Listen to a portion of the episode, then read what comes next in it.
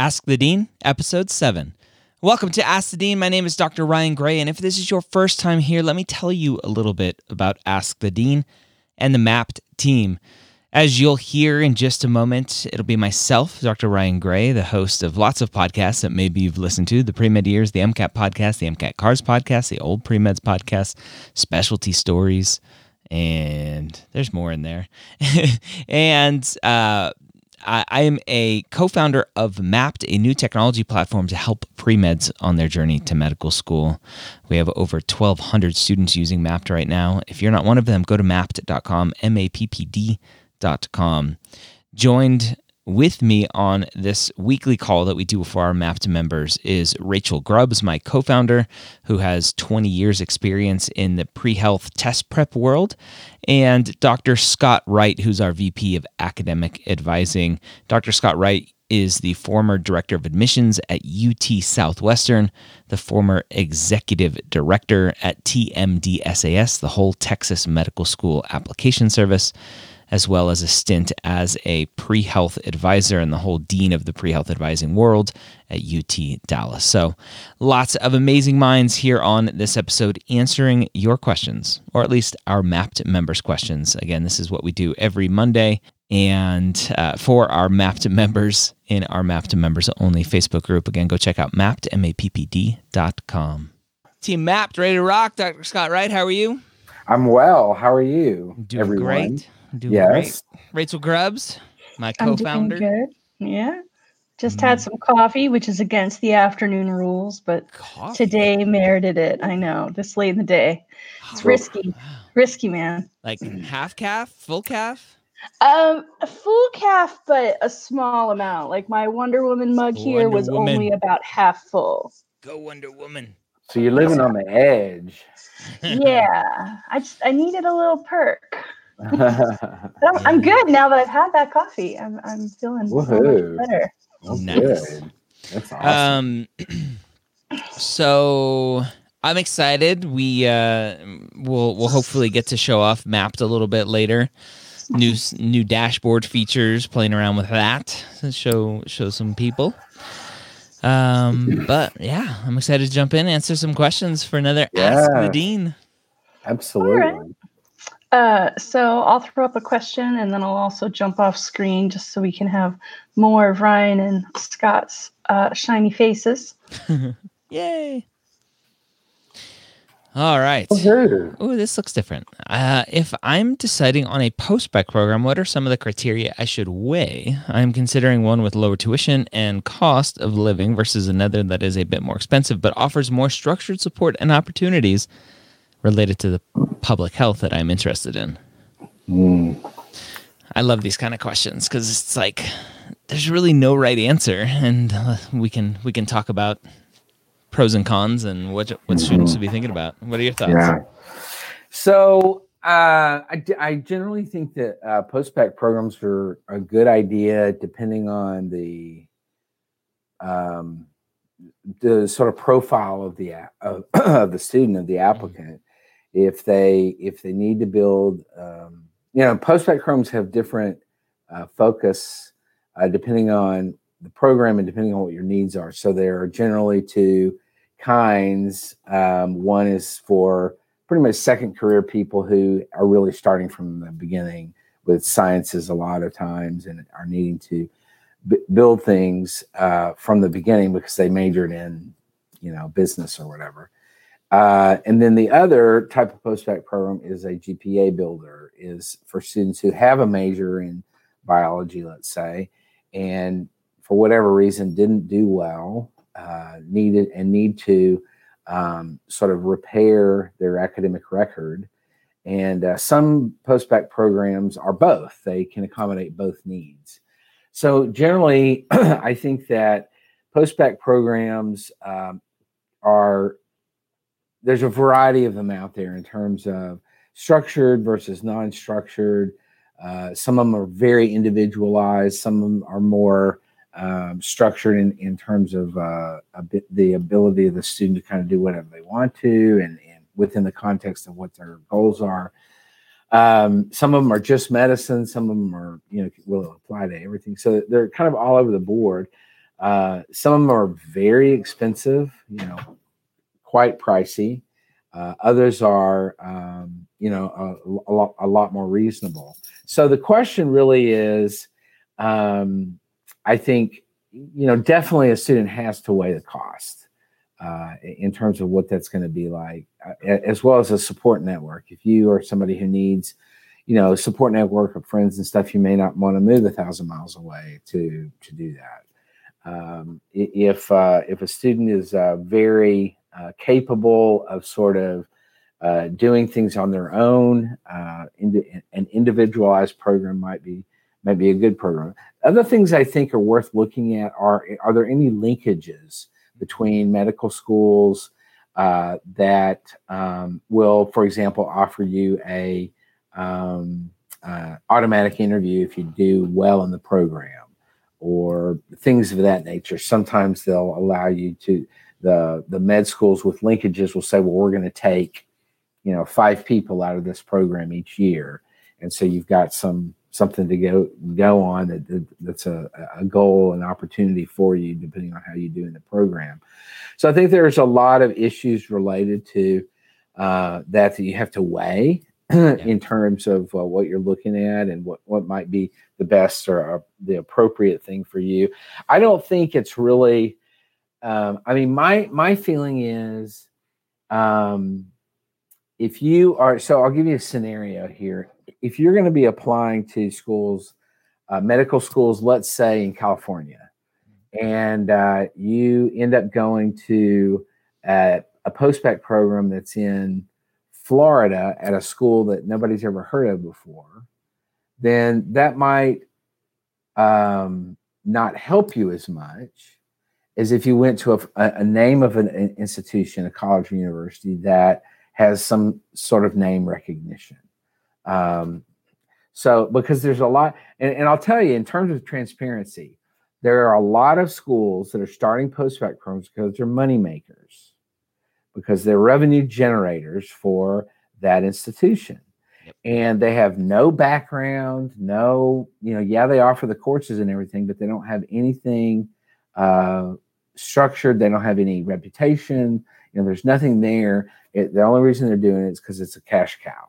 And uh, and so I think you have to be careful.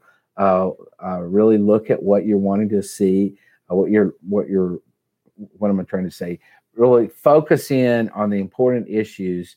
Um, do they do they have a good structure or um, and not just the, the program is structured, but do they have a good setup, a good framework for what you're looking for? Uh, is it uh, in, a, in, is it cost effective for you?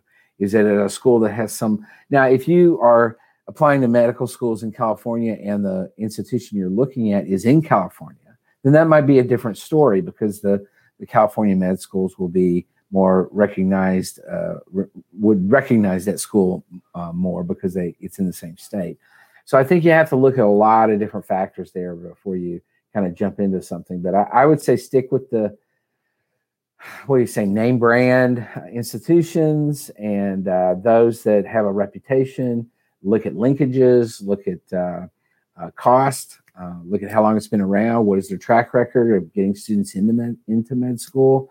You know, ask the hard questions uh, about that, and then and then hopefully you'll you'll find one that that fits your needs. Yeah, all good, all good yeah. advice. Yeah. All right. My post-bac is considering a blended learning model for fall where lectures are delivered remote, labs are going to be run in person throughout the week with social distancing. How do you think this model and blended learning models in general would be viewed by med schools? I, I think we've we've harped on this so much that it's like we're in the unknown world with with this pandemic and with COVID that medical schools are mm-hmm. going to have to accept online classes. There's obviously yeah. there's nothing they can do yeah. To go. Oh no, like we we're not going to accept online, but okay, you're not going to have yeah. any students for the next three years. Yeah. Um. So it's it is what it is. You you do what your school is going to do. You do what you feel comfortable with personally, with your health and the health of those around you, and you make it work. Schools and, schools are going to be flexible right now. Yeah, totally agree. And I actually think that sounds like a good setup, I mean, a lot of students uh, learn individually anyway in terms of classroom stuff, and don't don't often see a huge amount of value in that. As long as you've got some resources, uh, such as um, learning groups that you can do remotely or whatever, and then uh, the the labs being um, you know a whole different thing in terms of uh, um, I you know remote labs just boggle my mind. I don't know. yeah, I don't know. It's, it's like uh, the virtual cadaver labs. I'm yeah, like, ah, exactly. It just doesn't do the not the same me. thing, right? So, uh, but yeah, I totally agree with you, Ryan, on that. Yeah. Yep. Uh, I'm hopping on camera real quick because I wanted to articulate. We had a couple different people asking about background in business. So one of the questions was if I worked in business development for nonprofit organizations for a period of time, should I include that on my application? And then there was kind of a follow up, someone replied to that to say, I work in economic development, which I think is slightly different than business development. Not really. Um, sounds like both were doing fundraising. But so mm-hmm. they're asking about how that might be relevant to an application. I love this question. I, I think this is probably one of the bigger mistakes that students make when they apply. And Scott, it'd be interesting to hear your your thoughts on like bringing someone in for an interview. Right. And you find out they have all this other experience. You're like, wait a minute, you didn't talk about this at all on your application. They're like, oh, it wasn't related to medicine. I didn't think right. that's like no, like your application is who you are mm-hmm. and not not everything medical related that you did. Mm-hmm. Yeah. Oh, I totally agree with that. I think that you know everything that you do has value in terms of you know yeah maybe it doesn't relate to organic chemistry or maybe it doesn't relate to the, di- the diagnosis of one thing versus another thing and and whatever. But i think that they all have relevance because yeah. like you said ryan they're part of they're part of who you are. They're part of the makeup of you being a person and a 3d person uh, three-dimensional kind of you know thing and that's exactly what med schools are looking for in terms of uh, in in terms of applicants. But it also says you have to extrapolate from what you did uh, in economic development to say number one you're working with people always a good skill uh, for uh, students who want to go into medicine. You're working with people you're developing skills of of uh, you know, dealing with other individuals, whether it's groups of people or whether it's individuals or whatever, uh, those reach out to the AAMC competencies very well. Uh, so I would say one of the things that you might want to do relative to uh, the way you look at yourself in these activities and how you gauge what you may want to say about them in your application is have those AAMC competencies next to you and and and evaluate okay i did this thing x. In doing x thing let me look at the see competencies and see where in doing x thing where were those competencies reflected in that in that the, what i did. And i think you'll see quite a bit of crossover and that's where you talk about maybe you don't spend a whole lot of time talking about the intricacies of economic development for this nonprofit but you do say, look, I, I did X, Y, and Z, and they relate to these important qualities of being a physician in in these ways, eh, blah blah blah. And that's that's where the real value is. You you create the value in a lot of ways. You have to sort of say, this is what I did, this is how I saw it being valuable, how it was meaningful to me, and now this is also how I see it relating to medicine as illustrated in a variety of ways, such as through these competencies in the AAMC. Yeah, I, I have a, a, a, small difference in in the take on at least the application side of it, and it's it's always one of those things where I, I tell students look economic development if you don't have to you don't need to like you don't know what medicine is as a pre-med student so right. how are you this is my my theory like how are you supposed to take your economic development and go, this is going to help me be a physician in right. this way. Like you don't know. You're not a doctor right, yet. right right. So so i always tell students like leave out the the correlation to medicine and how it's going to strengthen you. How you frame your description is going to show me how you're going to work with people. It's going to show me mm-hmm. your resilience Correct. your leadership your Absolutely. organizational skills your communication skills. Those are the key things. Absolutely. not oh this person is going to be able to handle sitting in the on the bedside with three other people around him and like right. like that that kind of stuff. I'm like right leave the medicine out of it and right. just tell me who you are and your impact and and right absolutely and I'll I'll do the rest. Agreed. Agreed. who as a non-trad applicant with a child who battled a life-threatening illness for the past few years, I am often concerned about not having as many consistent shadowing and volunteer hours as my peers. Is this a valid concern? How heavily do medical schools weigh my home environment and family situation? Hmm.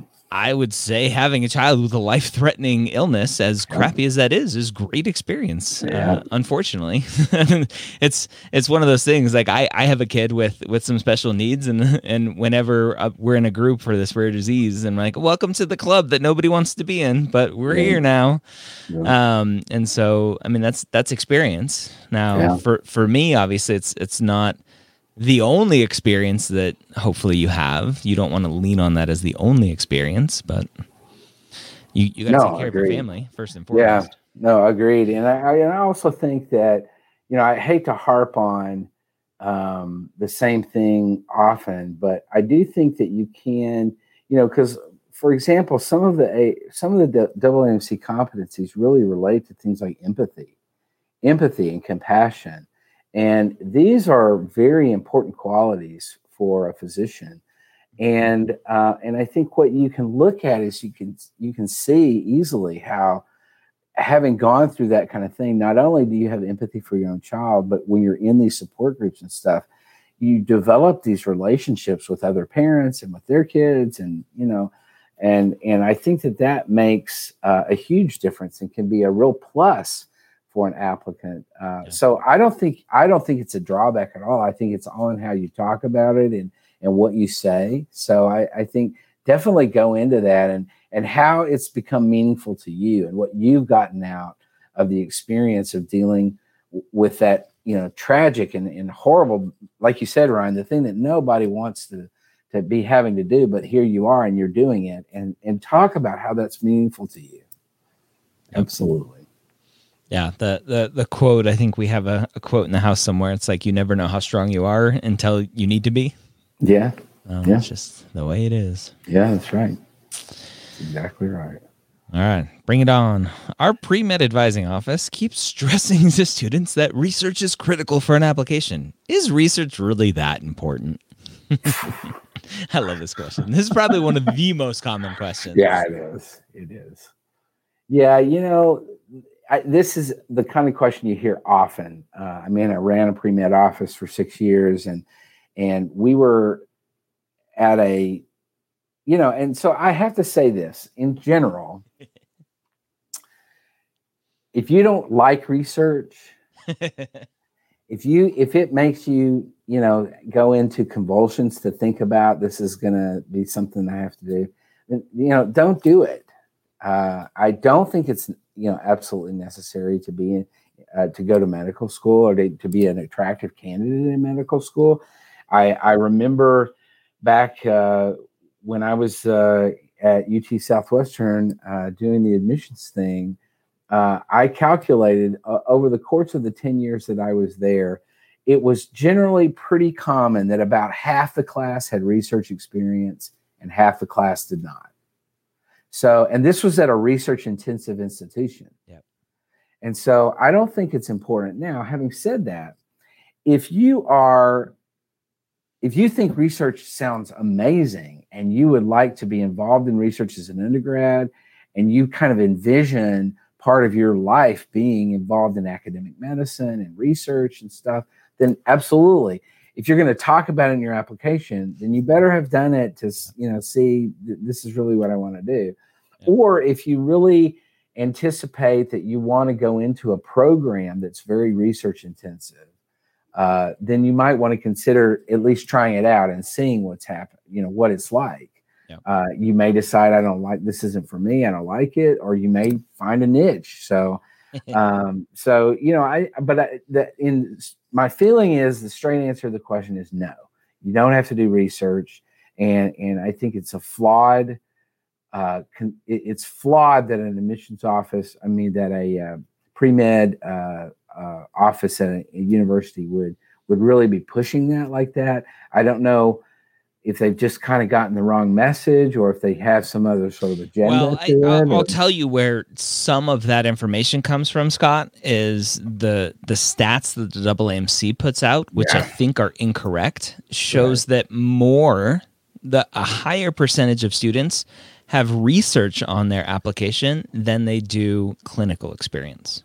Yeah, I don't I don't it. It's it's that. upwards of 90%. Oh, so not, I don't right. think yeah I, I, think it's flawed. There's no way. Yeah. Um. So it, eh, that's part of it, right? And and really to distill your message, it goes back to the answer we give all of the time. What do you want to do? Yeah. Do you want to do research? Exactly. Great. Go do for not it. want to do research? Great. Right.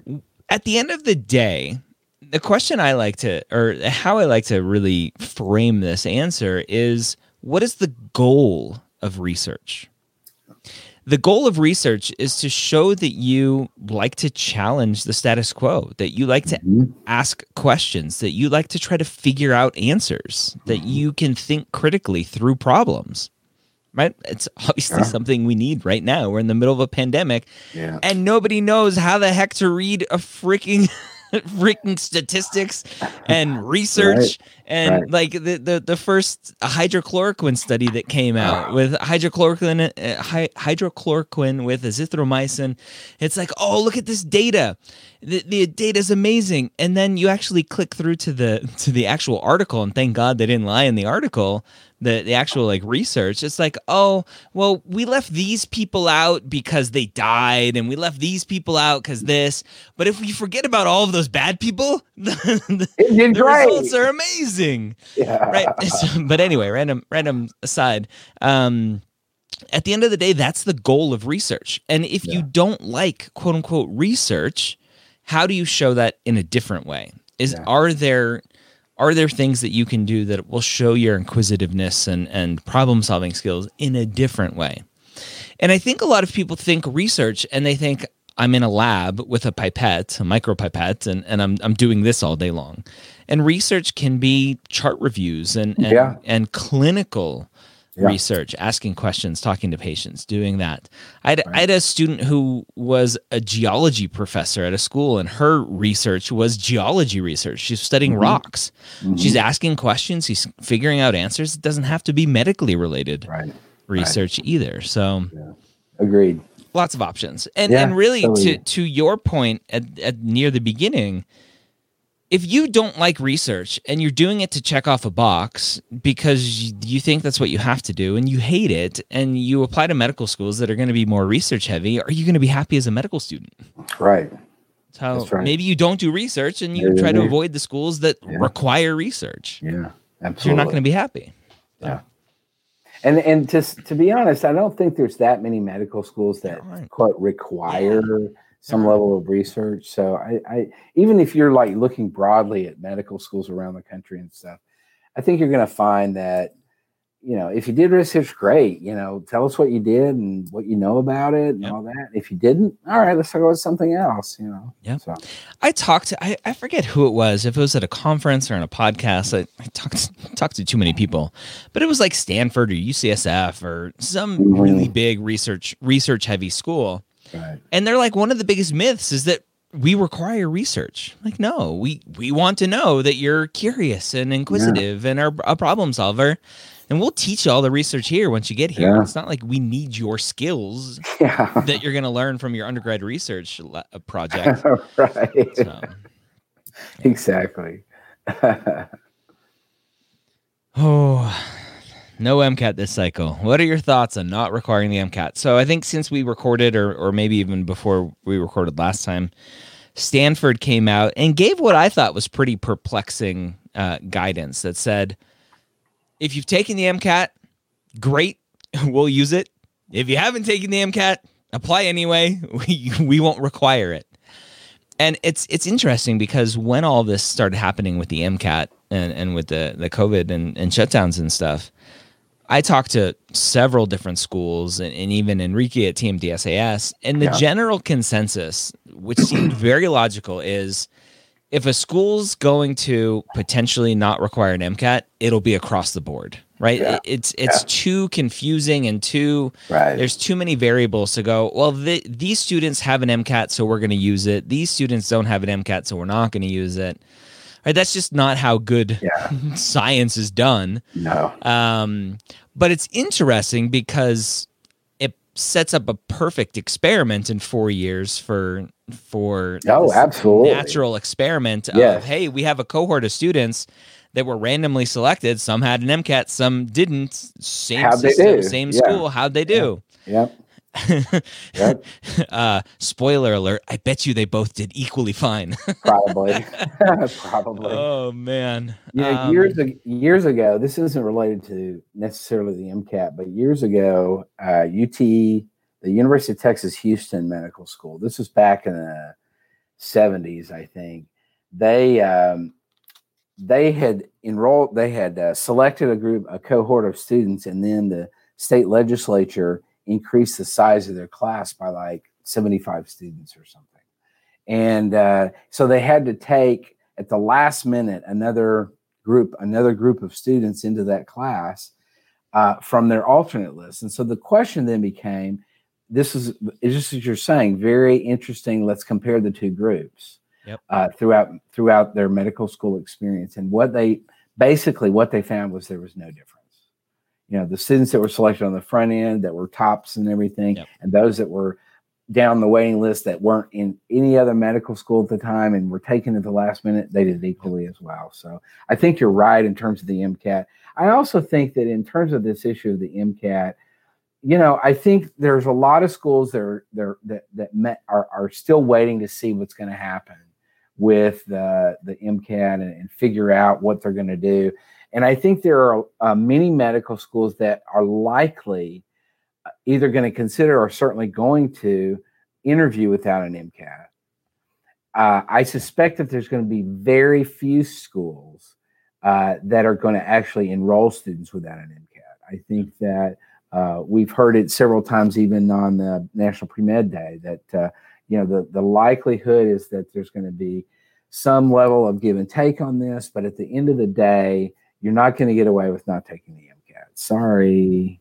So. Yeah. Yeah. I, can you imagine? Can you imagine going, you know, approaching Stanford and them saying at the last minute, "Oh, you know, if you didn't take the MCAT, oh, you know, that's okay. We'll let you in anyway."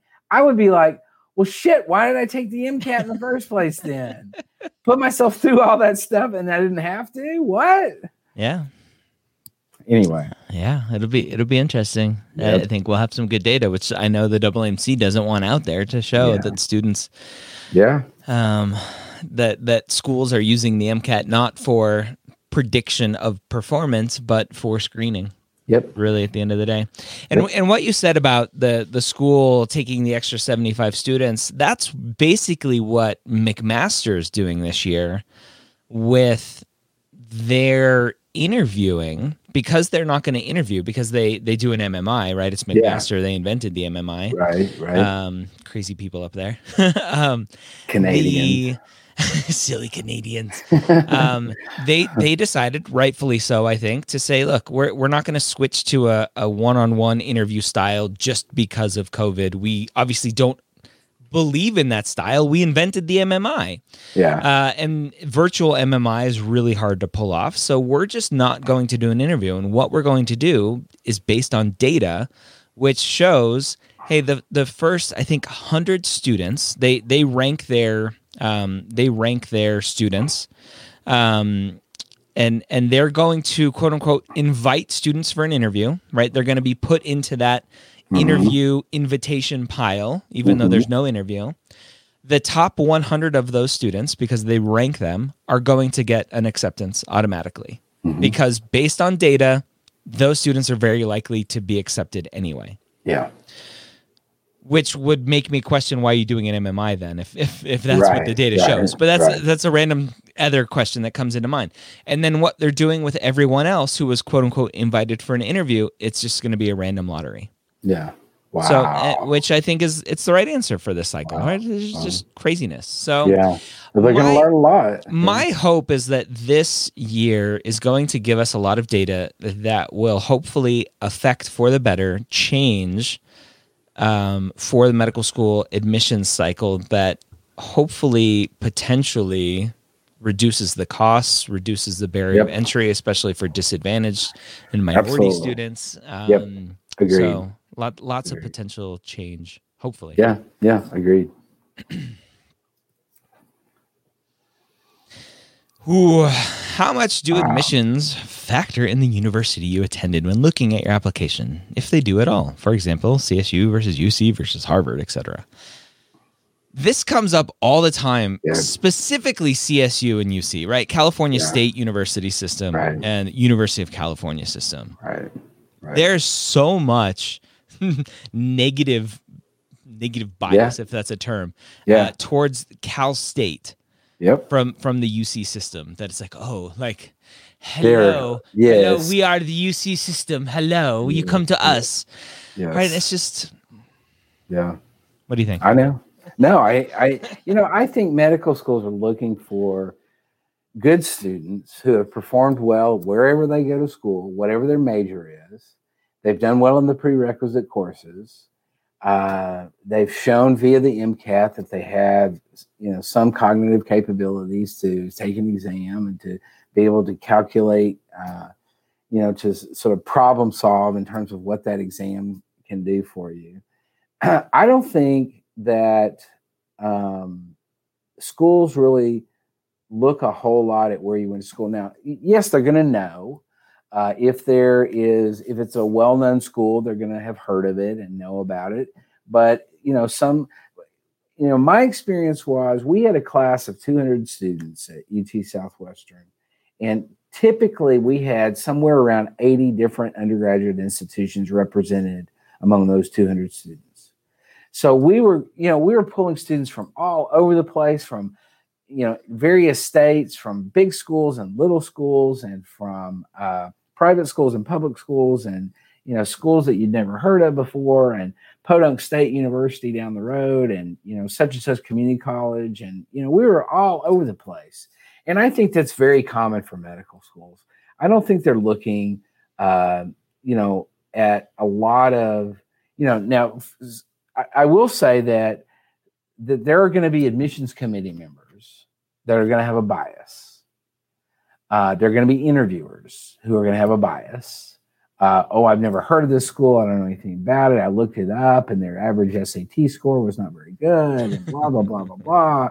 And but I think often uh, the structures that are created by the school, the structures that are that are uh, created by the, the the admissions office and the admissions officers at the institution at the medical school will will framework a, a system that will will you know hopefully weed out that bias of yeah.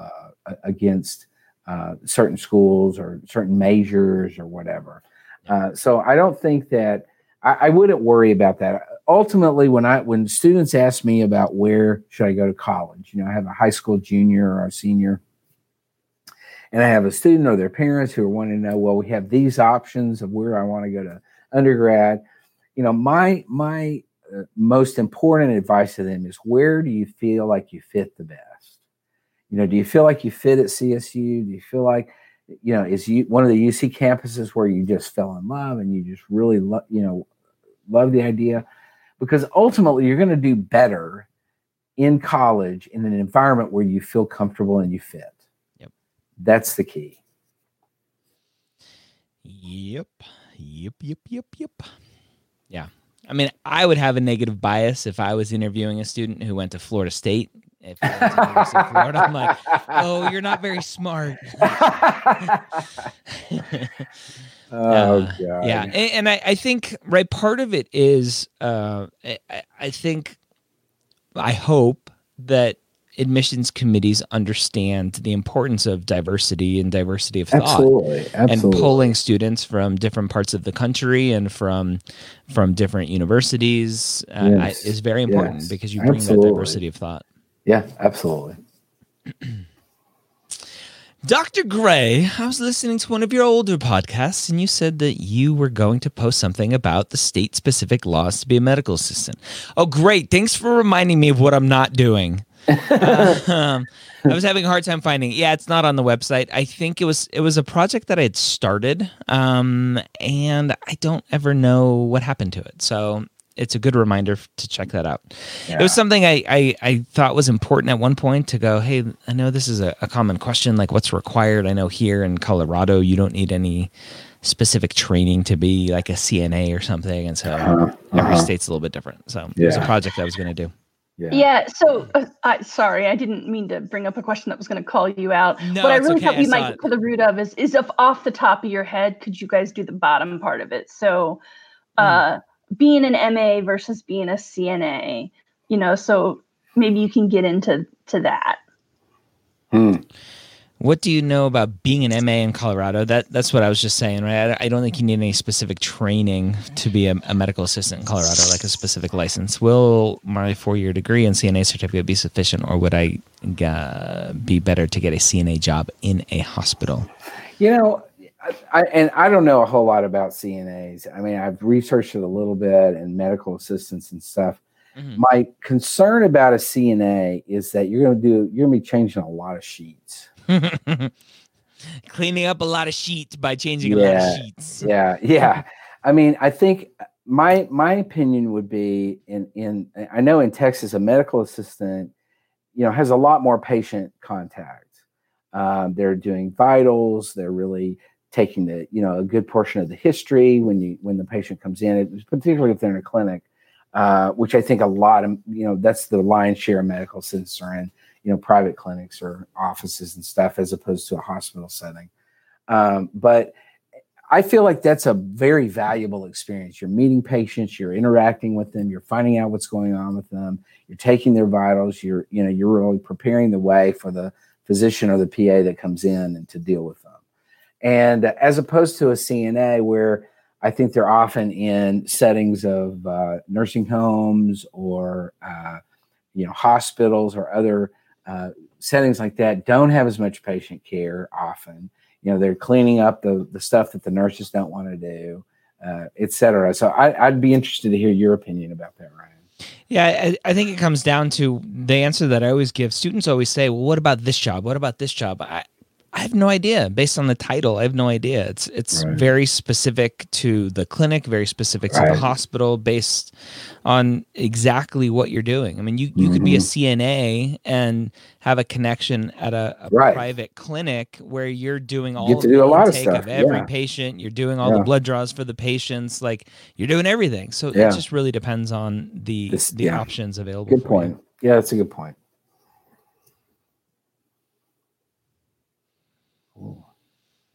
I think we're getting to the bottom of our question list here. Um, right.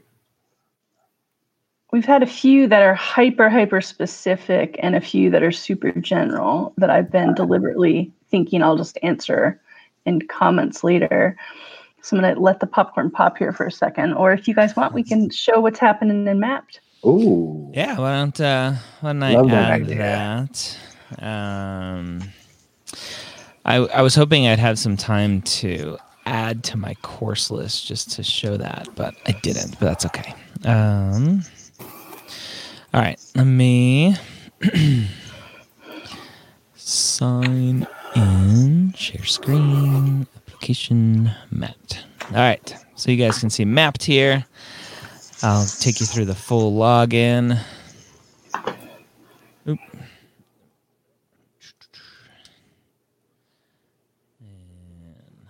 Remember me. All right. So now you see we have a dashboard. Yay. Have a dashboard. Oh, you're a good student.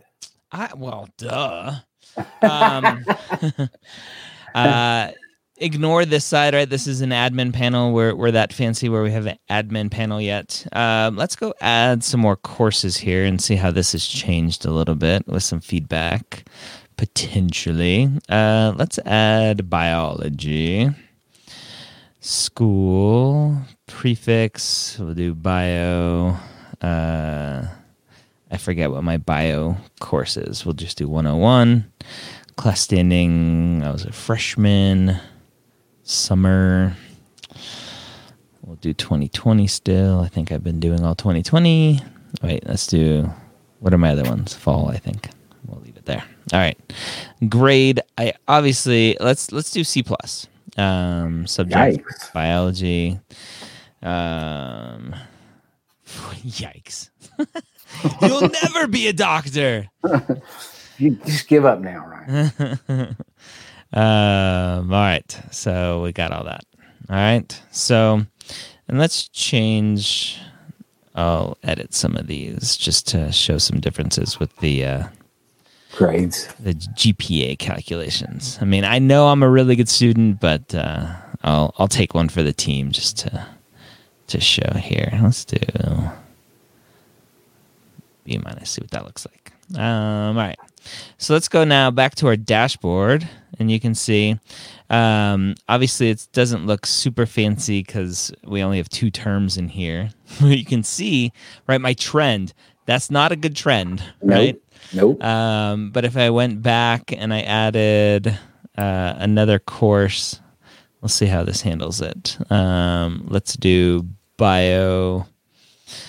Uh, 202, 201, whatever. Um, I'm a sophomore spring. Let's see what happens here. All right. We're all learning on the fly. I got an A. undergrad. And again, the goal is to have these boxes and a lot of this stuff automatically checked off as we go. We go back to our dashboard. We get a nice look at that beautiful curve. All right, I'm I'm going up. Right, I got my better. trend yeah. started. Yeah. Um, so that's good. Got my trend going. Yeah. Um, we can turn off some of these things and go. Okay, I only want to see my AMCAS GPA, so I'm going to turn off. I I don't like how these work right now. Um, so we're gonna try to tweak that a little bit so we can just see AMCAS, just see AACOMAS. Obviously, they're similar curves right now. Um, by next week, I'll put in all of my undergraduate GPA. I think I, I have my AMCAS application somewhere, so I'll go and enter all of my stuff so we can actually see a full a full thing. Mm-hmm. Mm-hmm. Um, I should do that with my my uh, activities as well. Um, so you can see my activities here, CoPath Scholars and shadowing. That's coming from right here, and I can add uh, another date here. Uh, I was there for 10 hours today. Oh, wow. Long day. It was amazing. The box got a little bit bigger. I think I still want it down there. That's all right. Um, and then if I come back here to my dashboard, you can see I have more hours now 35 total hours, and that's coming from here. Uh, and then on the dashboard, you can see uh, my MCAT, my highest score. We're going to change this a little bit. We have uh, an update to coming to that, but if you you look here, I can change my my 516. I'll change it to uh, let's see. I'm not I'm not that good. We'll change it to uh, something else. All right, let's do that. Um, now it's a 511. We'll come back to my dashboard. You can see my MCAT score there.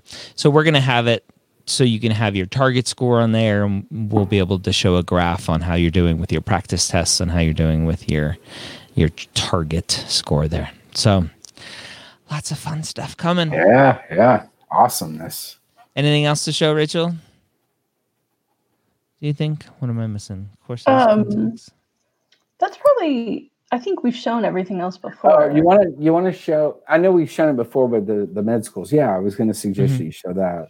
Yep. Um, Med schools the, here. Detailed information that's available for for those. Yep. And we have we have updates to all of these schools with the new deadlines and dates, and all the secondary essays will be on this page. Um, we have links out to all the social media, so you can do some research into them. So, and then we can you can flag it as part of the school that potentially you're interested in. Again, what's mm-hmm. coming in the future is once you flag UAB, right, then we can go, hey, UAB has this one random uh, prereq mm-hmm. that that you don't have, and we can flag that for you. Or hey, UAB has this weird letter of recommendation requirement, and we can flag that for you. Yep. Yep. I love that coming. I love yeah. this look. It's pretty. Uh, so a couple things. One is a couple happy comments. Map looks amazing. Thank you. It looks so pretty. Thank you. That's all we care um, about. We don't have. It doesn't have to work well as long as it looks pretty. I don't see um, any pink colors like your shirt. yeah. we all we're all wearing pink for a reason. Uh, okay, and then a good question that I, I think we've answered before, but probably bears repeating. So the question is, I'm assuming Mappd is going to initially come out just as the website, but are you guys planning on eventually making an app out of it? That is a great question. Um, I don't know. I don't know. It, it depends. Uh, it depends on how many people want an app. It depends on what functionality is missing because it's not an app. I can think of a few things, right? Uh, being able to have like GPS coordinates when you when you show up to your uh, your shadowing experience. We know based on GPS coordinates that you're at your shadowing place, and we could potentially flag you and say, "Hey, did you just leave your shadowing? Do you want to enter that in?" Right. So that kind of functionality is is super fancy.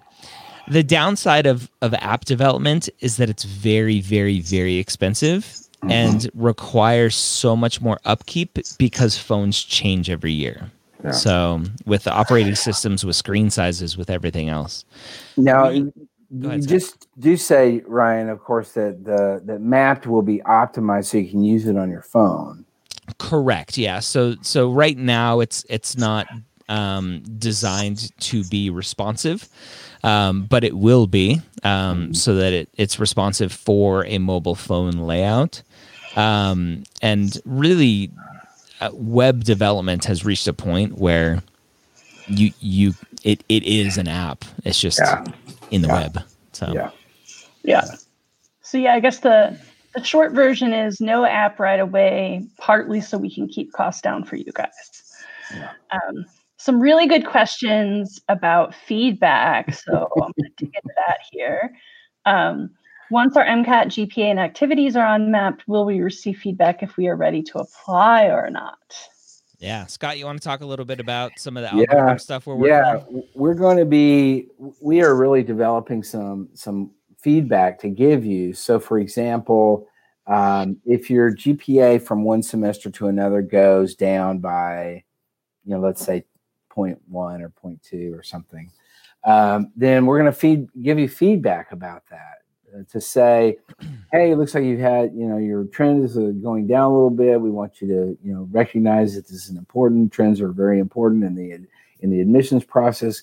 Uh, keep up the good work, but you know, you may want to really buckle down, or you know, whatever, whatever the language is. Uh, same thing with MCAT. We're going to be able to say, you know, you enter in a practice score, let's say of, you know, 501 uh, the uh, practice score that you uh, mm-hmm. uh, uh, uh, that you took, and we, will be able to say to you, um, "This is a good start for you know your first practice test. We want to encourage you to, you know, pay attention to the the feedback that you're getting from your prep course or from your materials that you're looking at." and really, you know, focus in on those areas, those sub scores where you're, you know, needing help, or, or if you get a, let's say you get a 520, on, on the real test. We're going to be like, woohoo, you rock, buddy, you rock. Yep. So I don't know that, you know, eventually there's not going to be a green light and a red light necessarily on there that says ding, ding, ding, ding, you're ready, or ding, ding, ding, you know, you're not, or whatever. Yeah.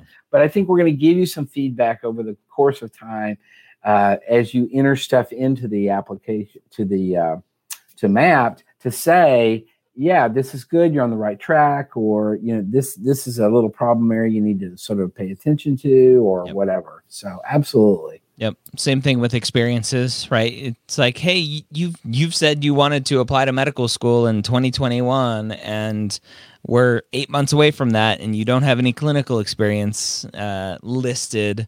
What's going on? Right. Here's yep. why clinical experience is important. Here's how to find clinical experience. Oh, you have it. Go ahead and enter it. So we, yeah. So we know, yeah, all, all of that stuff. That's that's the goal, right? That's that's yeah. the ultimate goal of Mappd yeah. is to yeah. be able to provide that feedback, not just track, but also guide and get feedback. Yes. I, th- I think we should have an Easter egg, Rachel, um, and, and Scott, a, a special like Easter egg that you can you can like hit a special key combination and it turns on the uh, like Karen pre med advisor. And it's like, even if you have a 40528, you will never get into medical school. I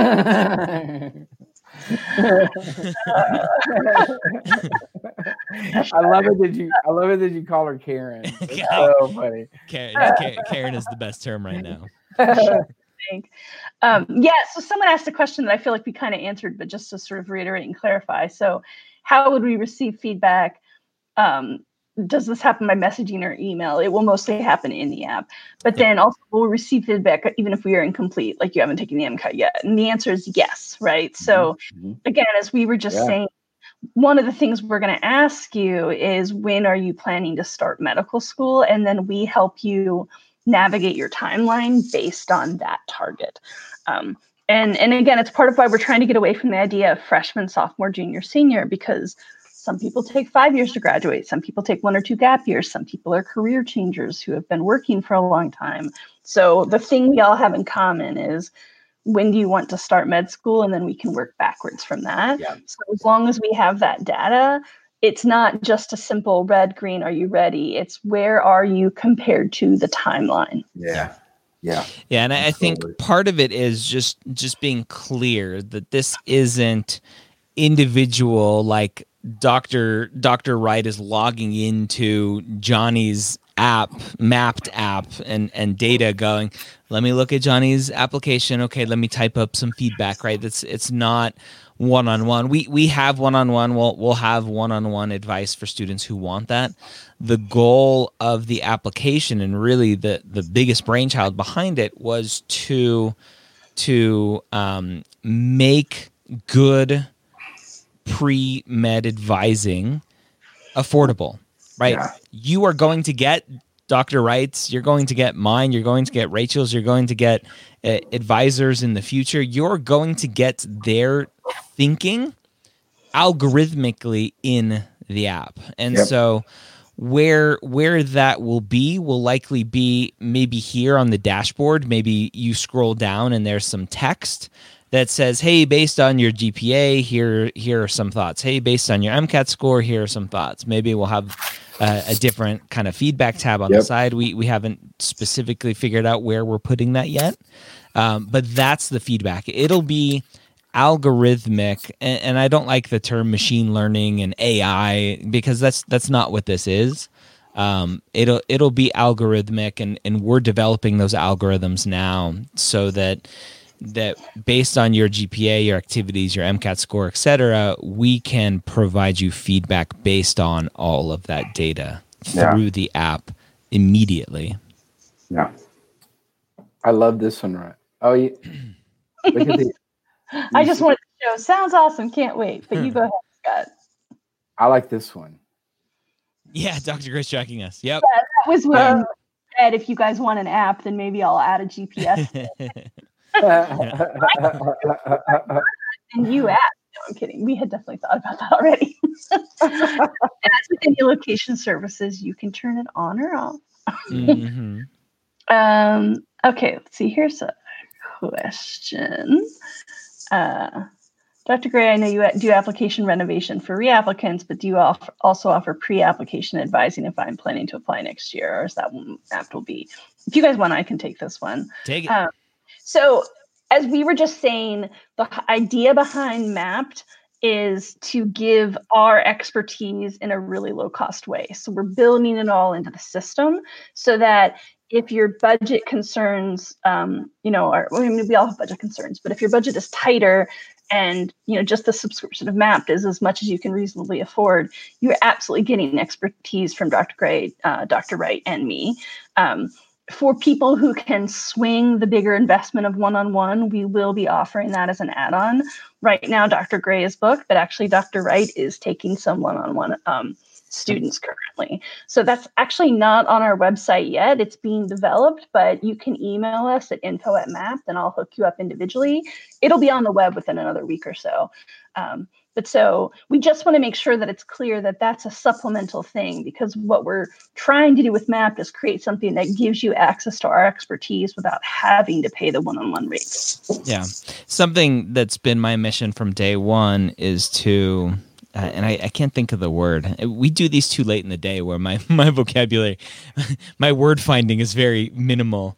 Hmm. Um, uh, oh, I was going to make a political joke, but I won't. Um, the, uh, the, my, my goal from day one has been to, to give the information, right? You shouldn't have to pay for the information. Right. I, I have all of the podcasts. Those are free.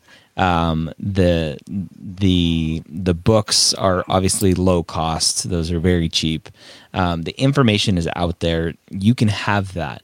Where students, where where I I've always drawn the line for students who quote unquote need to work with myself one on one or now with Scott is are, are, are the students who need slash want more hand holding, right? Hand holding seems like a negative thing, but it's it's not. It's just it's very it's much more uh, specific. If you need accountability, if you you have a very unique situation that you don't think is going to be accounted for in uh, in our systems or mm-hmm. in the general advice that I give in the podcast or whatever that is. Yep.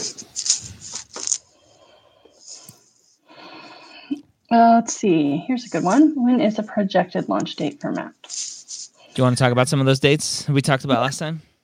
Mm-hmm. So um, we are hoping to launch in um, mid late August, right around the start of most of the traditional fall semester schools. I know we've got some California quarter folks, so we're talking about semester timeline here for for the start of fall. That's our hope. Um, we are going to have a couple weeks where you guys who have pre-ordered will have access before the public so for people you know when this goes out on the replay just to be clear if if you're someone listening on the on the replay in the public domain for you it's mid late august but if you're somebody who's watching this live or within the map group and you already pre-ordered map then we're hoping to actually get you some early access um, late July, early August, so that there'll be a couple weeks where you guys can play in there, start using it, and we can spend a lot of time just listening to you, talking to you, getting your feedback. So yep. it's it's getting close. Yeah. Yep. Yeah.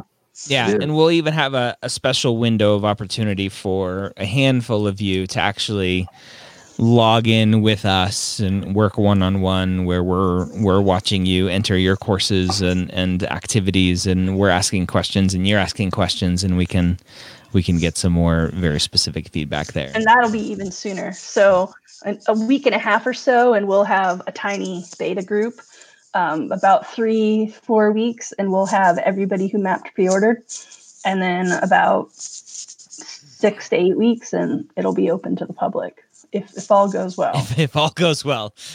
it, now, if something blows up in the beta or the gamma group, well, then the public might get a little later.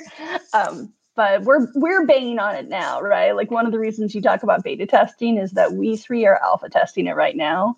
Mm-hmm. So um, and it's I mean, we've got more stuff we want to do, but so far it's going well. Um, I'm getting a lot of awesome and wow, that's quicker than I thought. Yeah, I always said fall, meaning school fall, hoping that would keep you guys chill. uh, somebody just said, I replaced my university pre med office. Not sure what you mean by that. I yeah. definitely want you to still talk to your university yes. med office. Yes. You yeah. need them very much because they're the ones who tell you exactly what courses to take. They tell you when certain courses are offered if they do committee letters, you definitely need a good relationship there. We hope that this supplements that and makes both mm. your life and your advisor's life easier. Yes. Yes, yep. absolutely. And and that's that's in the roadmap for us is is to be able to have you as a student provide access to your school's pre-health advisors so they can see everything on Mappd so that when you have your appointment with your advisor you're not wasting the first half of it going over everything you've done already. They have access to it and they can see it and they can comment on, on it and all that fun stuff. Yeah. And then you can you can be efficient with your meetings and actually uh, hit on the things that you need to discuss and, and move forward with. Mm-hmm.